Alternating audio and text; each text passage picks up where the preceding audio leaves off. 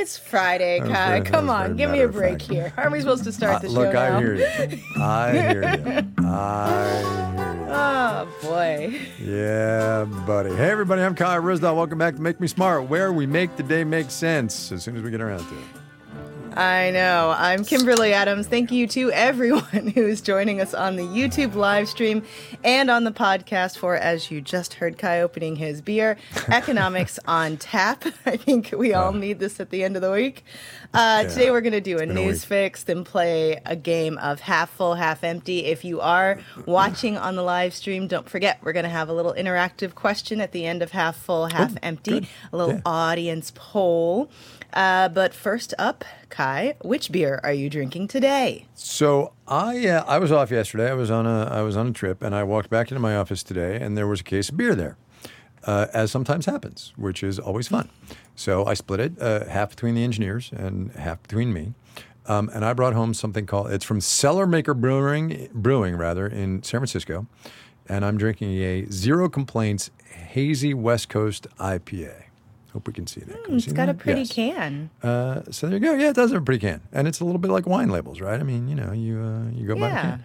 Anyway, so let me uh, let me have a sip. Cellar Maker. So if you send it to me, thank you, and if you are from Cellar Maker, uh, thank you again. And um, here we go. And you were just upset that I got chips. Oh, that's good. Well, I was because you know I talk about beer all the time, and every now and then people send me beer, but it had been a very long time. And then, like mana from heaven, came this beer, and I was like, okay, I'm good with this. Well, there you That's a good beer. go. There you good beer. go. You got chips, I get beer. There we go. All right, what are you drinking? Uh, I am drinking out of my Make Me Smart Jasper tumbler, which matches Nice. the cat. I don't know if you all can see him. He's staring at you, Kai, at the moment. um, but yes, the Make Me Smart Jasper tumbler have wine in it. Uh, it is Costco wine, and it is delicious. That's awesome. Costco Mm. wine's not bad. I mean, you know, you got two buck chuck, you got all this stuff, right? You know. Well, on to the news fix. Okay. Uh, yours was so cool. Mine's amazing. I'm really psyched about this. Okay, so I'll go since we're talking about it. Yes. The temptation for me today was to do jobs, blah blah blah, interest rates, blah blah blah, labor market, blah blah blah, and I just I just didn't have it in me because oh my god, do I need a break? And so I was reading the New York Times uh, on the plane home today, uh, and there was this incredible, incredible interactive video, uh, interactive uh, thing, not a video, it was photography actually, on the Supreme Court of the annual portraits that the nine justices do. Um, and what you can learn or discern, I guess, about the court uh, by looking at those portraits over time. Uh, the justices famously are not uh, televised, right, in the chambers. They only rarely give public speeches that they allow to be televised. So they are inarguably the most secretive branch of the American government. And this is one of the main ways that the public can see them. And so the Times spent a lot of time figuring out how to interpret those photographs. And we will put it on the show page. And they go back to the first group portrait in 1865 ish, right after the Civil War and they sh- and they show that portrait, and then they go through the whole history of it, and and there are two amazing things in this, two amazing things that I learned, or one that I saw and one that I learned in in this interactive thing. And it's so cool. One is that they it only takes like seven or eight portraits over time, right, to trace the justices on today's court back to the original portrait in 1865 ish, right? So you trace a specific justice who served with this one, and then this one served with this one, and then this served with this one, and then this served with this one, right? And it's really cool, and it goes all the way back. So that's thing number one. You can just trace it historically, and that, of course, appeals to me because I like history and I like photography. The the other amazing picture in this collection is from 1976, and it's what the Times calls the building's support staff, which in 1976 was uh, six black men sitting in the chairs that the justices put out for uh, the portraits, or that are put out for the justices for the portraits. And it's these guys just sitting in chairs looking at the camera. And it's so evocative of so many things. It's evocative of the 70s. It's evocative of race in this country. It's evocative of the fact that in 1976 and until uh, Thurgood Marshall was appointed and then Ketanji Brown Jackson this time, uh, the idea of having uh, black Americans on that court was was you know unbelievable, right? Um, and it's just it was crazy. I literally stopped and I went, "Whoa!" So anyway, we'll put it on the show page. It's really so worth literally just five minutes of your time. It's so cool, so cool. And to not give all the spoilers of this amazing piece, the thing that jumped out to me the most was, you know, that thing you kind of always wonder when you're looking at the picture. It's like I wonder how they decide who sits where. There's Oh, a system. And it's really code. Oh, cool Oh, yeah. system. So you should l- look at the piece. It's so good, and the system is really fascinating. And I think I'm gonna like force a similar system on my next like family portrait or something like that. Oh my God, you should, especially given dorky. especially given your sister's thing about photography and videos and oh all that. You totally should. costumes and Totally- Is she, is she her, the, her she holiday? Oh, pictures are epic. no, she's she's traveling the world oh, right now. Oh, is she? She's yet again Oh, on a cruise ship. Oh my god. Well, good for her. Good for her. yes. Uh, so I have a supply chain story that is Okay. actually pretty huge that I didn't even know was happening, and it's got hints of your Port of LA stuff mixed with the Oh, yeah. Ever Given stuff. so apparently, yeah.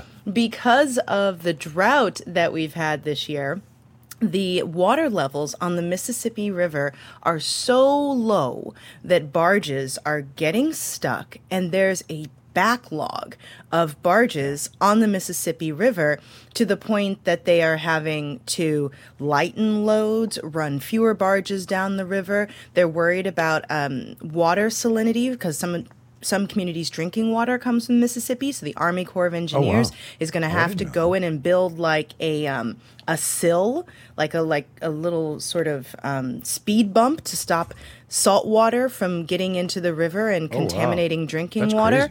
Um, yeah, but the cost of let me go to this um, AgWeb story. This is really let's see. The well below the five year average, and it's continuing to drop with lower water levels. Vessel operators and shippers have had to use lighter loads per barge because of draft restri- restrictions and fewer barges per tow. And Am- hmm. American Commercial Barge Line said tonnages per southbound barge have been reduced 20 to 27 percent. Moreover, the number of barges per tow has been reduced by 17 to 38 percent. The industry has also experienced groundings and intermittent out- outages, and as of October 4th, the cost per ton to ship from St. Louis to the Gulf was $90.45 a ton, up 218% from last year and up 379% from the three year average. And this is super important because it's harvest season, right? Yeah. And so all of these farmers trying to get their soybeans and their corn and whatever else they're harvesting downriver or, you know, upriver if you're going the other direction. Like this is a Yeah. huge part of how foodstuffs move through, well, not through, but around the country. And so that's Yeah. going to put even more pressure on truckers. And yeah, so big supply chain story that may factor into food prices this winter. Yeah, it's absolutely an inflation story for sure. And to everybody in the in the YouTube chat who's saying you got to talk to the barge guy again, I definitely have to call Austin Golding down at down in Vicksburg, Mississippi, and get a hold of him and see what he says, because that's his whole thing, right? He runs oil and petroleum up and down the river. Wow. Probably yeah, not so that much oh, of it oh, sorry. right now. So, right, exactly. And so, what this means, I, I hate to bring it back to interest rates and inflation, blah blah blah. After that cool Supreme Court thing, but this is an Mm-hmm. inflation story, and this is a Fed story, and it's an interest rate story, and food prices are going to keep going up. And holy, mm, right? It just Wow. it never seems to end. Ryan in the If you think I'm Discord chat wait until Jay uh, says in North Minneapolis, the river is at least six feet lower than it was in July. Wow, that seems like a lot. Yeah.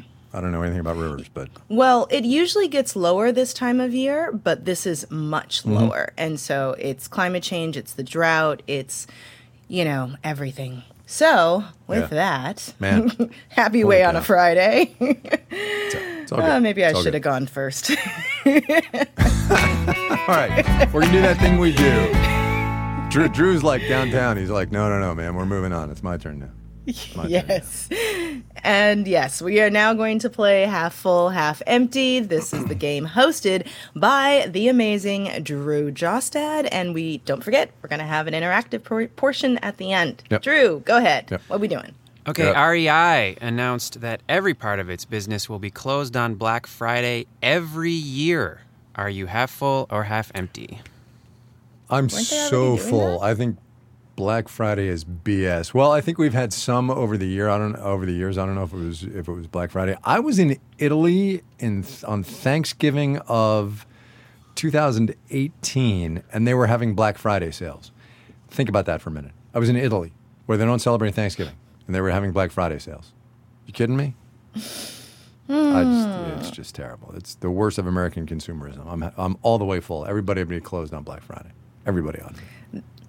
There's in an amazing short story that was I took a short story writing class last year, and oh, one of the stories that we looked at, I think it was called Friday Black, and it's sort of like hmm. a a story about Black Friday on steroids, and it's just such an interesting investigation of look at, at sort of raw consumerism and in some ways the violence of it and Oh, wow. you know sort of amping up the injuries that you sometimes see on black friday to like the nth degrees it's a really great story i'll, I'll look it up and find a link to it for the show notes uh, if it's somewhere online Ha- have you ever participated in Black Friday? Have you ever got up at three o'clock in the morning and gone and stood in line?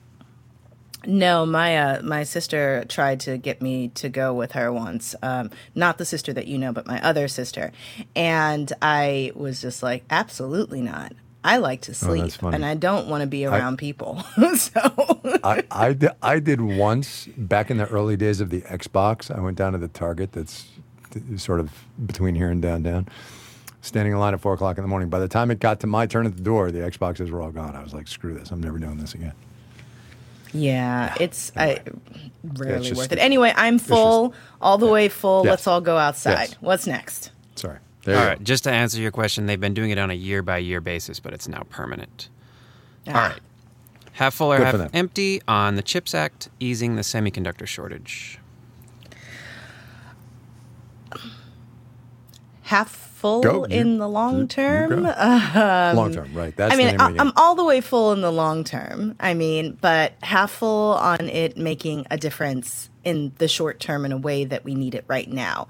But I mean, you just had a story on your show today about how Mm-hmm. Today. the demand for chips is down. Yep. Right. That's exactly right. People are buying fewer computers, and that's eventually going to free some ti some some chips up. But the supply chain is not fixed yet. There are high end chips and lower end chips, and there's a lot of bifurcation in the market. I just it um, I, the Chips Act, yes, fine, great, we need that, but it's that's like a that's like a years long runway before that ever impacts the supply chain. So, uh, you know, I'm full. I'm full on the Chips Act. You, the CHIPS Act is really interesting because it's like the most money the Department of Commerce has ever Oh, gotten for anything, and so they they're having to like scale up this whole operation to distribute these funds. They want to set up these innovation hubs all over the country and do all of these things because this could be life changing money to some communities to Yeah. get some of these new factories and training facilities and things where they are.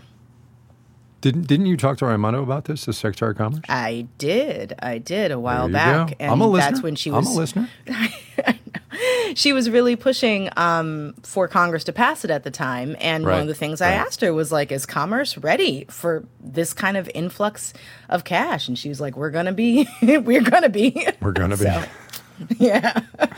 Oh my! All right. Drew, All go right. ahead. What else? Half full or half empty on productivity theater. Oh, so this is an interview I did with a woman from Vox, from Recode by Vox, which is the branding, about how in these days of work from home, we are sometimes performatively productive because nobody's looking over our shoulders. And it turned into actually what's really interesting about this. Turned into a conversation about trust between supervisors and their supervisees, managers and their and their and their people about, you know, trust people to get the work done because that's what we do. We're professionals, and you don't have to like harp on us all the time. And don't make me jiggle the mouse key to make sure that I can show you that I'm working. Is the short answer. Uh, it was really interesting. I think productivity theater is is um, painful. I also think it's not new. Um, and I'm okay. I'm going to cop out. I'm kind of neutral on it because we all do it. Uh, I'm that? I'm gonna go half empty uh, because a it's dumb.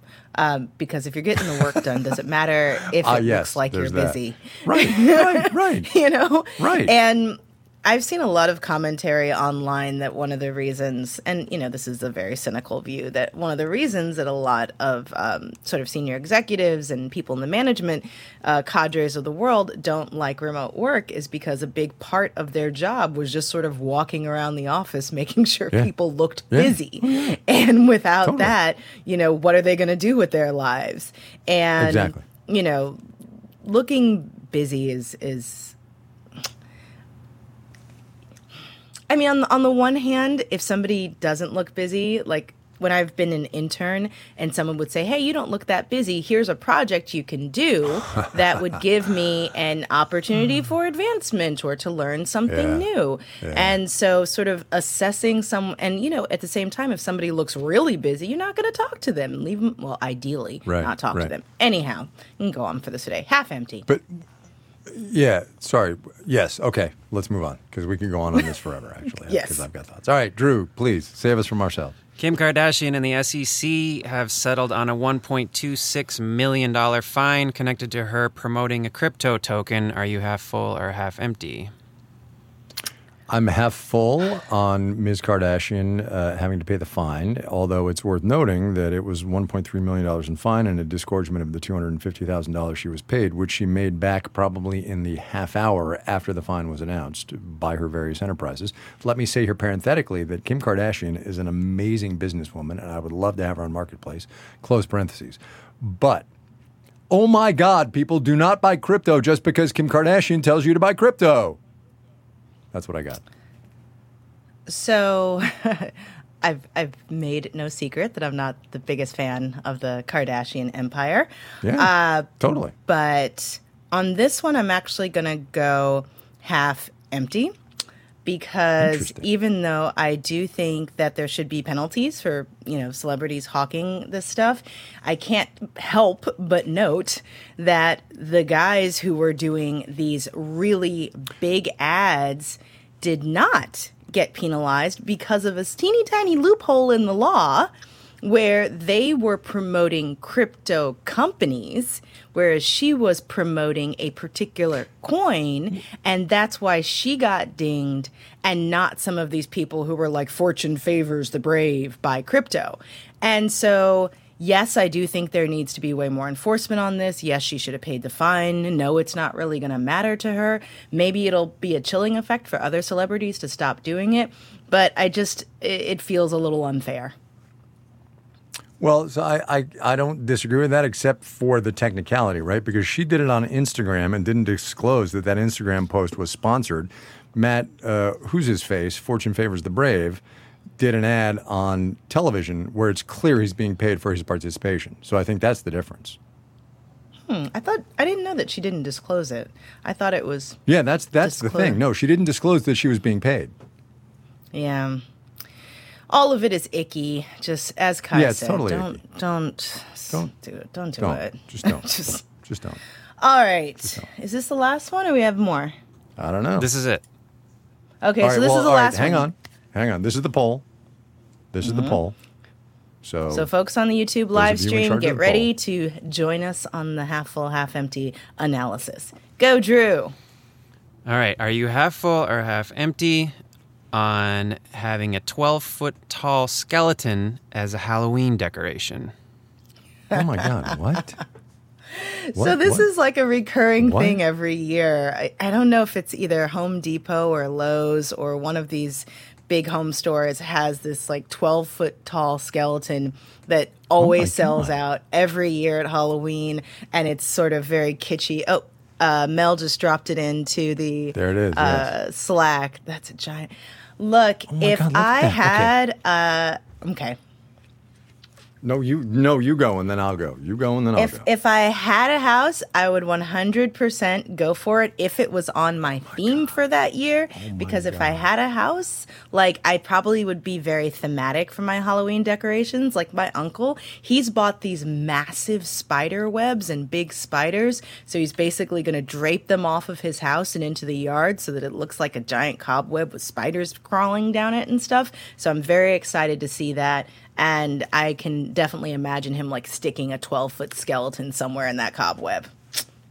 Full. Okay, first I would like I would I would like to note that Kimberly Adams has themes for her Halloween. Number one.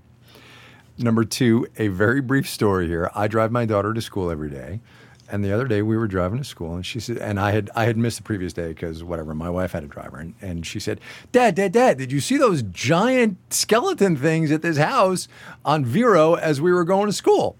And I'm like, no, sweetie, I didn't. And also, I'm not big into giant skeleton things because I'm going to do more parenthetically. You don't like here. scary Because things. because parenthetically, I don't like scary things, and Halloween is the worst holiday of the year. Fight me. Close parentheses. Anyway, so we drive by, and that's exactly what they were. They were these 12 foot tall skeleton things, and they had like werewolf heads and scary pumpkin heads and blood dripping. And I'm like, I am out. And she's like, Dad, they're so great.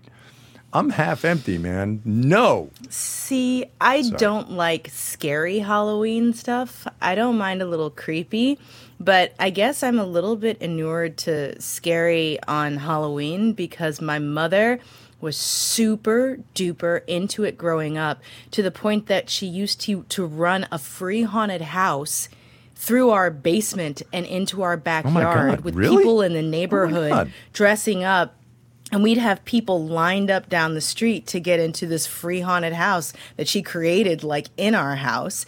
And we would like play roles and things like that. And Oh uh, then some kids came in and, and had a fight in there and she shut it down. So then it was just a super elaborate front yard decorations um, and like tombstones. I remember one year she put like foam padding on the walkway and covered it in sheets and like blood looking stuff, so it felt like you were walking over body parts to get Oh up to God, the it's my front worst door. nightmare. It's my worst nightmare. like, my mother Oh my loves this stuff, and like. I, she was always jumping out at us and scaring us as kids. So maybe that's why I don't like scary things to this day. This turned into a therapy session. Okay. yeah. Oh my goodness. Right. Anywho. Oh boy! All right, So, how'd the poll I- go? What we got? Well, so oh, I'm- you haven't my- said. What I'm- do you mine, my- well, oh, I'm half, fully half empty. Uh, so my uh, little YouTube bar here shows three minutes ago, as is uh, 55% half full, 45% half empty. I don't know what the latest votes are. It's 186 votes. So marginally half full on the skeletons, and I don't know what's the matter with you people. I, I just I don't understand. I don't understand. and Drew's out. All right, wait, Drew, you still He's there? like, wait, hang "And on, Drew, you done." still there? Drew. Yeah, I'm right here. I'm engineering the show. All right. Well, I'm, uh, yeah, I know you're engineering. So where are you on scary stuff? I just I need to know. Oh, no, not really. Not really my thing. No. Okay. All right. Yeah. Amen, brother. That's all I'm saying. Okay. All right. Good. good. Good. All right. All right. That is All right. it. Super quick We're on the way out. Go ahead. yeah. I got some swag Super to quick. show. You you do the spiel. This I got is- the swag. Yes. Okay. So this is the last day of our fall fundraiser, and we are unfortunately a little bit behind on our goal. We would be very appreciative if y'all would help us out with that. We know that you all are like the real fans and can step up to help us cross the finish line. Don't forget, you can get the tumbler with Jasper, who has abandoned us for hmm. some snack, I'm sure. We only have about $30,000 left to raise to hit our $100,000 goal, and today is the deadline. So, in addition to the Jasper Make Me Smart tumbler, we also have new swag, which Kai got, but I did not. I, I'm sure it's in the mail. It's So in the mail. uh, It's in the mail. hoodies. Yeah, hoodies zip up front. You can do your make me smart things, and I will tell you that. So the color is um, uh, it's kind of brownish, but they're super comfy and cozy. And if you live in a place that's not Los Angeles, where in my shed it's approximately a thousand degrees today, there's this one, and then there's also uh, the regular marketplace one. They they will be really handy uh, when the weather turns. Um, I would put it on. Except again, It's I'm. I'm it's it's just not sweater weather here ever. But let's give the URL. Yes. It's marketplace.org/slash uh, give smart. It's it's not hard. It's fast. You can do PayPal. You can do Apple Pay. We will find a link in the show notes for you. We'll put it there. Tony's going to put it there, or Marissa's going to put it there, or somebody who actually does all the work on this show. Um, Yes. And look, it's we we I mean, look, this is true of every, every public radio pledge drive ever, but we cannot, cannot do this without you. So if you could help us out, we would appreciate it. That's where I am. Jasper needs more treats. Oh. well, and the truth is out. The Oh truth is out. It's buy more treats for Jasper. I'm kidding. All right. That's it for us today. We will be back on Monday. Well, I will not be back on Monday. I am going to be away all of next week. Uh, but Kai, you're going to be back on Monday, We got yeah? stuff. We got stuff. We got stuff. things. We, We got, got stuff. stuff. It's all in the pipeline. We got It's all in the stuff. Yes, it's in the pipeline. If you have questions that you want us to answer for our What Do You Want to Know Wednesdays show on economy, business, technology, whatever moves your spirit, uh, send those our way. You can do that at uh, makemesmart at marketplace.org. You can also leave us a voice message at 508 827 6278. 508 827 6278. 508 You Be Smart. And we will, um, we will get those messages and voicemails because they're the same thing. I love that everybody's in the chat. Like, do it for Jasper. I know, right? Make Me Smart is produced by Marissa Cabrera. Today's episode was engineered by Drew Jostad, who also wrote the theme music to our Friday game, which he also hosts. The team behind Half Full, Half Empty is Mel Rosenberg. What I loved was his exasperation. Of course, I'm right here. I'm the engineer of the show today. team behind Half Full, Half Empty is Mel Rosenberg and Emily McCune. The director of On Demand is Donna Tam. Bridget Bodnar's Right doing in some other stuff, the- but I don't want to leave her Yes. name out. That's all I'm saying. Don't want to do that. Yeah, we're not Don't going. Nobody forgets that. about Bridget. We all want to be our best selves, but it can be an expensive journey. From experimenting with alternative medicine I was working with a natural holistic nutritionist and never really thought about the cost. to splurging on fast fashion. I'm spending like all my tips. I was definitely spending like $200 a week. I'm Reema Khrais, host of Marketplace's This Is Uncomfortable. This season, we explore the cost of self care and the real motivations behind our spending choices. Listen to This Is Uncomfortable wherever you get your podcasts.